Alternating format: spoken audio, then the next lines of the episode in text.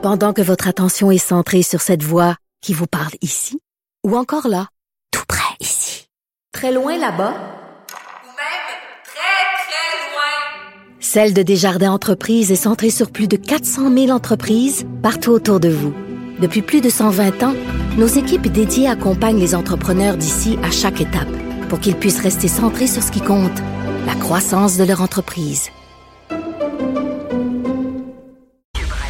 Quel impact sur les proches peut avoir le suicide d'une personne et la publication sur les médias sociaux d'une lettre de suicide accusant l'un de ses proches de l'avoir mené jusque-là? Ce sont des situations qui malheureusement sont de plus en plus répandues et euh, j'en ai parlé la semaine passée avec une experte. Euh, c'est difficile de savoir quoi faire, quoi dire, quoi ne pas dire et il y a un impact absolument désolant aussi sur les proches de ces gens-là qui se sentent coupables. J'en parle avec James Zang, responsable clinique chez Suicide Action Montréal. Bonjour. Bonjour. Euh, écoutez, j'ai envie qu'on se parle euh, de la question du suicide et des médias sociaux. On voit passer de plus en plus d'histoires. Il y a eu cette histoire il y a quelques semaines de cet employé du 6 Laval qui a mis fin à ses jours, qui a écrit sur une longue publication très, très, très explicite où il annonçait clairement son désir euh, de mettre fin à ses jours. Il commençait euh, son post Facebook en disant c'est ma dernière journée sur Terre. Et là, tu voyais les commentaires en dessous des personnes qui étaient complètement impuissantes, de, la, de la famille qui annonçait la mauvaise nouvelle. Et là, il y a ce cas de cet homme en Beauce qui a écrit une longue lettre à son euh, à son à son ex-conjointe, ben, sa conjointe qui l'a laissé pour lui dire qu'il s'était enlevé la vie à cause d'elle. Euh, à quel point ces interventions-là sur les médias sociaux, c'est quoi les effets, en fait? C'est ce que je me demande, M. Zang.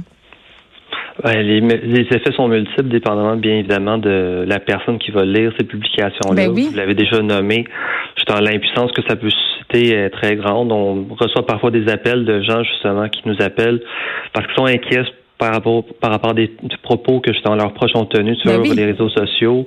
Puis ils cherchent justement à bien composer avec. Puis on, les félicite de nous avoir appelés parce que c'est un bon réflexe justement de d'essayer de valider, d'essayer de trouver des stratégies.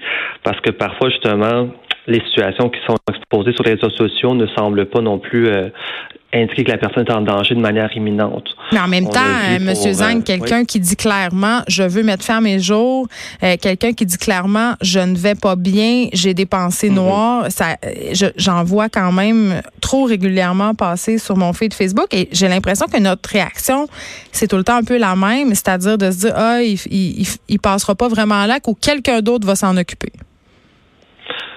Je pense que c'est une réaction que certaines personnes peuvent avoir. Par contre, euh, l'impression que nous avons ici, on est peut-être biaisé, c'est que les gens prennent ça quand même très au sérieux. Et justement, dans la situation où ils sentent qu'il y a un danger imminent, il y en a plusieurs qui justement euh, vont appeler euh, les services d'urgence et c'est le bon numéro à composer à ce moment-là. Quand on sent qu'il y a un danger imminent, c'est le temps justement de, de prévenir les secours pour justement s'assurer de la sécurité immédiate de la personne. Et parfois, pa- malheureusement, il est trop tard, comme dans le, le cas de cet homme-là. Euh, OK, je veux qu'on se parle de l'effet de contamination, OK? Parce que Mhm. quand on parle de suicide dans les médias, il y a comme une espèce de loi tacite, une marche à suivre, une responsabilité. Euh, et avec les médias sociaux, ça change beaucoup la donne. Mais avant de tomber là-dedans, je veux qu'on s'explique. Expliquez-nous, c'est quoi la contamination pour les auditeurs qui sont peut-être pas familiers avec ce concept-là? Donc, la contamination peut avoir lieu suite à un suicide euh, chez des personnes qui, particulièrement, pourraient s'identifier euh, par rapport à la personne qui s'est enlevé la vie. Mhm. Donc, ils se disent, c'est vrai, moi, j'ai des impasses comme cette personne-là. Euh, cette personne a pris cette décision-là, puis elle, elle a un vécu semblable à la mienne. Peut-être que c'est ça la solution, mais le suicide n'est pas une solution et il pourrait justement avoir un effet de contamination. Sinon, parfois, ça peut aussi être de manière plus générale, sans nécessairement avoir euh, justement une identification de la personne décédée par suicide. On peut justement en entendre parler de plus en plus. On peut entendre parler d'un lieu, d'un moyen pour s'enlever la vie et justement d'être souvent euh, exposé justement à ces informations-là, surtout quand on est dans un état vulnérable, ça peut justement nous amener à, à avoir une planification suicidaire plus poussée et éventuellement même passer à l'acte. OK, ben c'est ça, parce que là, nous, dans les médias, évidemment, on peut faire attention à ça, euh, mais Mhm. sur les médias sociaux, sur Facebook, sur Instagram, c'est incontrôlable. C'est Comment vous gérez Le- ça chez le- Suicide Action? le degré de contrôle est certainement moins élevé étant donné Ben. justement l'étendue de, de, cette sphère-là. Euh, ce qu'on suggère aux gens de faire lorsqu'ils nous parlent de ces propos-là, de faire quelque chose qui pourrait amener un effet de contamination, à ce moment-là, c'est euh, entre autres d'approcher la personne. Ça, c'est le, le, plus gros de, du, euh, du sujet qu'on va aborder avec les personnes, les personnes proches qui s'inquiètent pour euh, justement une personne qui a des propos suicidaires sur Facebook, qui veut chercher à l'aider, on va accompagner cette personne-là. Mais aussi, si on a peur que le message pourrait avoir des, des conséquences non voulues, non désirables, à ce moment-là, on peut même euh, rapporter justement le, la publication à Facebook. Mais OK. Il y a une option justement pour rapporter mais on en parlait la semaine passée avec une experte de cette fameuse option-là de signaler un message. Mais après, qu'est-ce qui se passe? Est-ce qu'on le sait? Parce que moi, j'ai l'impression qu'un coup qu'on a signalé, euh, mhm. Facebook prend les moyens nécessaires, mais quand même, on le sait, là, dans, les, dans le cas où une personne a des propos suicidaires, menace de faire du mal ou d'en faire aux autres, le temps est excessivement important. Absolument. C'est certain qu'on pourrait toujours en faire plus et mm. j'ose croire que justement les compagnies comme Facebook souhaitent en faire plus. Si on lit justement, si on prend du temps pour lire ce que eux expliquent sur leur site mm. euh, d'aide de Facebook, ils rapportent que justement il y a moyen pour eux justement d'envoyer un message euh, à la personne dont son, ses propos ont été rapportés pour justement l'inviter à demander de l'aide. Ils peuvent justement proposer aussi des ressources d'aide aux proches et dans les cas où justement c'est un message qui pourrait parler explicitement de suicide ou d'automutilation, euh, ils ont l'option justement de la retirer ou de la mettre derrière justement même euh, une, un certain euh, comme ça, il faudrait cliquer sur l'image pour voir l'image s'il s'agit de, admettons, de cicatrices d'automutilation d'une personne qui parle de son cheminement pour s'en sortir, justement. Oui, au cas où ça tirerait, justement, euh, certaines sensibilités chez des personnes. Oui, c'est ça. Donc, euh, de ce qu'on peut lire sur leur site, ils semblent justement euh, se diriger vers les experts. Ils font plusieurs consultations. Oui, mais ils n'envoient pas d'aide. Ils n'enverront pas la police, Facebook ni l'ambulance. C'est ce que je comprends, là ça, je ne pourrais pas me prononcer. Je ne sais pas comment ça fonctionne exactement au niveau de la procédure, mais c'est certain que même si on avait l'option, euh, si on pensait rapporter à Facebook pour que eux signalent le 911, ça pourrait être plus euh, Nous, on peut le faire. Oui, c'est ça. Exactement. OK. C'est ça. Ben, c'est ça parce que euh, on a tout, tu sais, quand on, moi, ça m'est déjà arrivé de le faire pour un ami, euh, d'appeler de l'aide parce que j'avais peur pour cette personne-là et mhm. les policiers sont allés puis ils l'ont amené à l'hôpital où il a reçu les soins nécessaires. Donc, ça se peut de le faire et c'est parce qu'on a toujours peur. puis je pense que c'est normal d'avoir cette peur-là. Monsieur Zang, que notre ami soit fâché, tu sais, qui, qui nous en mhm. veuille après de l'avoir, si on veut, dénoncer, entre guillemets. Mhm c'est certain que c'est une préoccupation qui est réelle, dans le sens où parfois nous-mêmes, lorsqu'on a des personnes qui nous appellent et qui nous disent explicitement qu'ils sont en danger à la minute qu'on se parle ou très, dans, très bientôt après notre appel, à ce moment-là, on est tenu justement de, de les protéger. Bien évidemment, on va chercher à, éloigner le moyen, à justement à trouver une autre façon pour eux de rester en sécurité. Mais si nous devons faire un 9-1, on va le faire. Puis, des fois, on a des personnes qui peuvent justement être en colère initialement. Mais ce qu'on observe la majorité du temps, c'est des gens qui sont soulagés, qui sont contents, qui justement, du fait qu'ils ont appelé, du fait qu'ils ont peut-être même publié sur Facebook, du fait qu'ils ont demandé de l'aide, ben justement, quand ils reçoivent la visite des secours, c'est l'aide qui, avait besoin à ce moment-là, lorsque c'est pertinent, évidemment. Parce que j'imagine que quand on fait un message sur Facebook, c'est parce qu'en quelque part, on cherche de l'aide. Certainement, c'est notre croyance. Mais il y a d'autres cas comme celui euh, qu'on déplore en ce moment où il y a des propos qui sont très, euh, comment je pourrais dire ça, qui condamnent un proche, qui mettent la faute.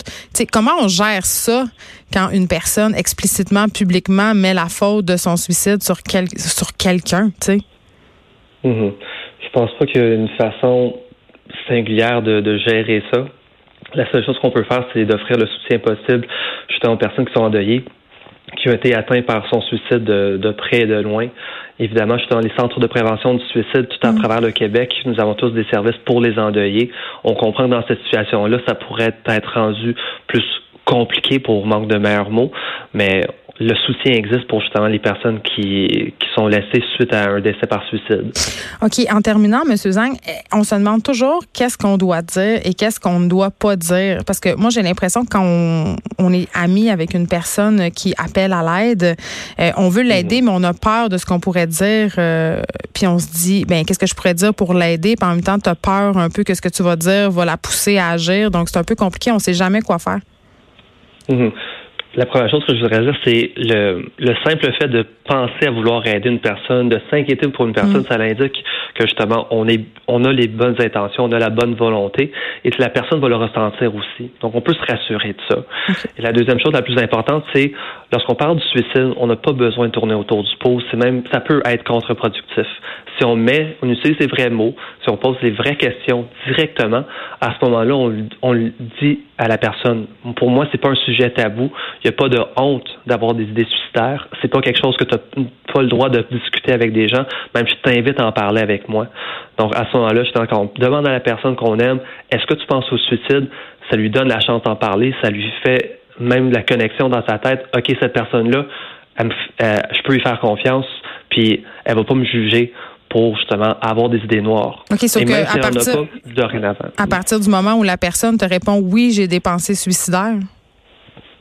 À ce moment-là, ben, on peut justement faire une exploration.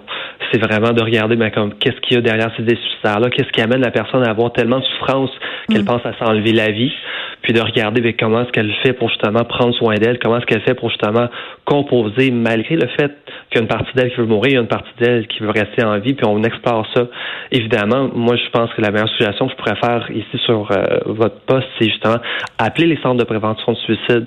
On est vraiment habilité pour accompagner les proches dans ce processus-là, parce que chaque situation est différente, puis on va regarder avec vous justement jusqu'où vous êtes prêt à aller, euh, quelles sont vos forces, quelles sont les choses que vous êtes prêt à faire, puis on va vous accompagner durant tout ce processus-là, puis on pourrait même s'impliquer si la personne le souhaite. Oui, parce que évidemment, les proches ont besoin d'accompagnement eux aussi. Je vais donner le numéro euh, pour Suicide Action Montréal. C'est 1866 appel, donc le 1866 277 3553. James Ang, merci. Vous êtes responsable clinique chez Suicide Action Montréal et on se parlait évidemment de tous ces cas euh, où on fait des menaces de suicide où malheureusement aussi des personnes passent à l'acte et euh, font des messages, des appels à l'aide sur Facebook qui sont souvent pas entendus ou entendus trop tard. On sait plus vraiment quoi faire, nous se garrocher en tant que proche, euh, en tant que famille aussi de ces gens-là. Donc, je pense que vraiment, euh, en tout cas, pour avoir vécu cette situation-là, quand même, plus souvent que je l'aurais voulu, on veut jamais que ça arrive, mais ça arrive euh, quand même fréquemment à cause que les gens utilisent de plus en plus les médias sociaux les amis de ma fille, euh, ils racontent leurs états d'âme au complet sur les médias sociaux. Donc, c'est juste un phénomène social qui, selon moi, va prendre de plus en plus d'ampleur. Euh, mais je pense qu'il n'y a aucun message qui est à prendre à la légère. Puis je pense que dans le doute, euh, ben, il vaut mieux faire un petit appel à suicide d'action puis être certaine qu'il se passera rien que de se réveiller le lendemain matin, comme ça a été le cas la semaine dernière, puis de voir que la personne, malheureusement, est passée à l'acte. De 13 à 15, les effrontés. Cube Radio.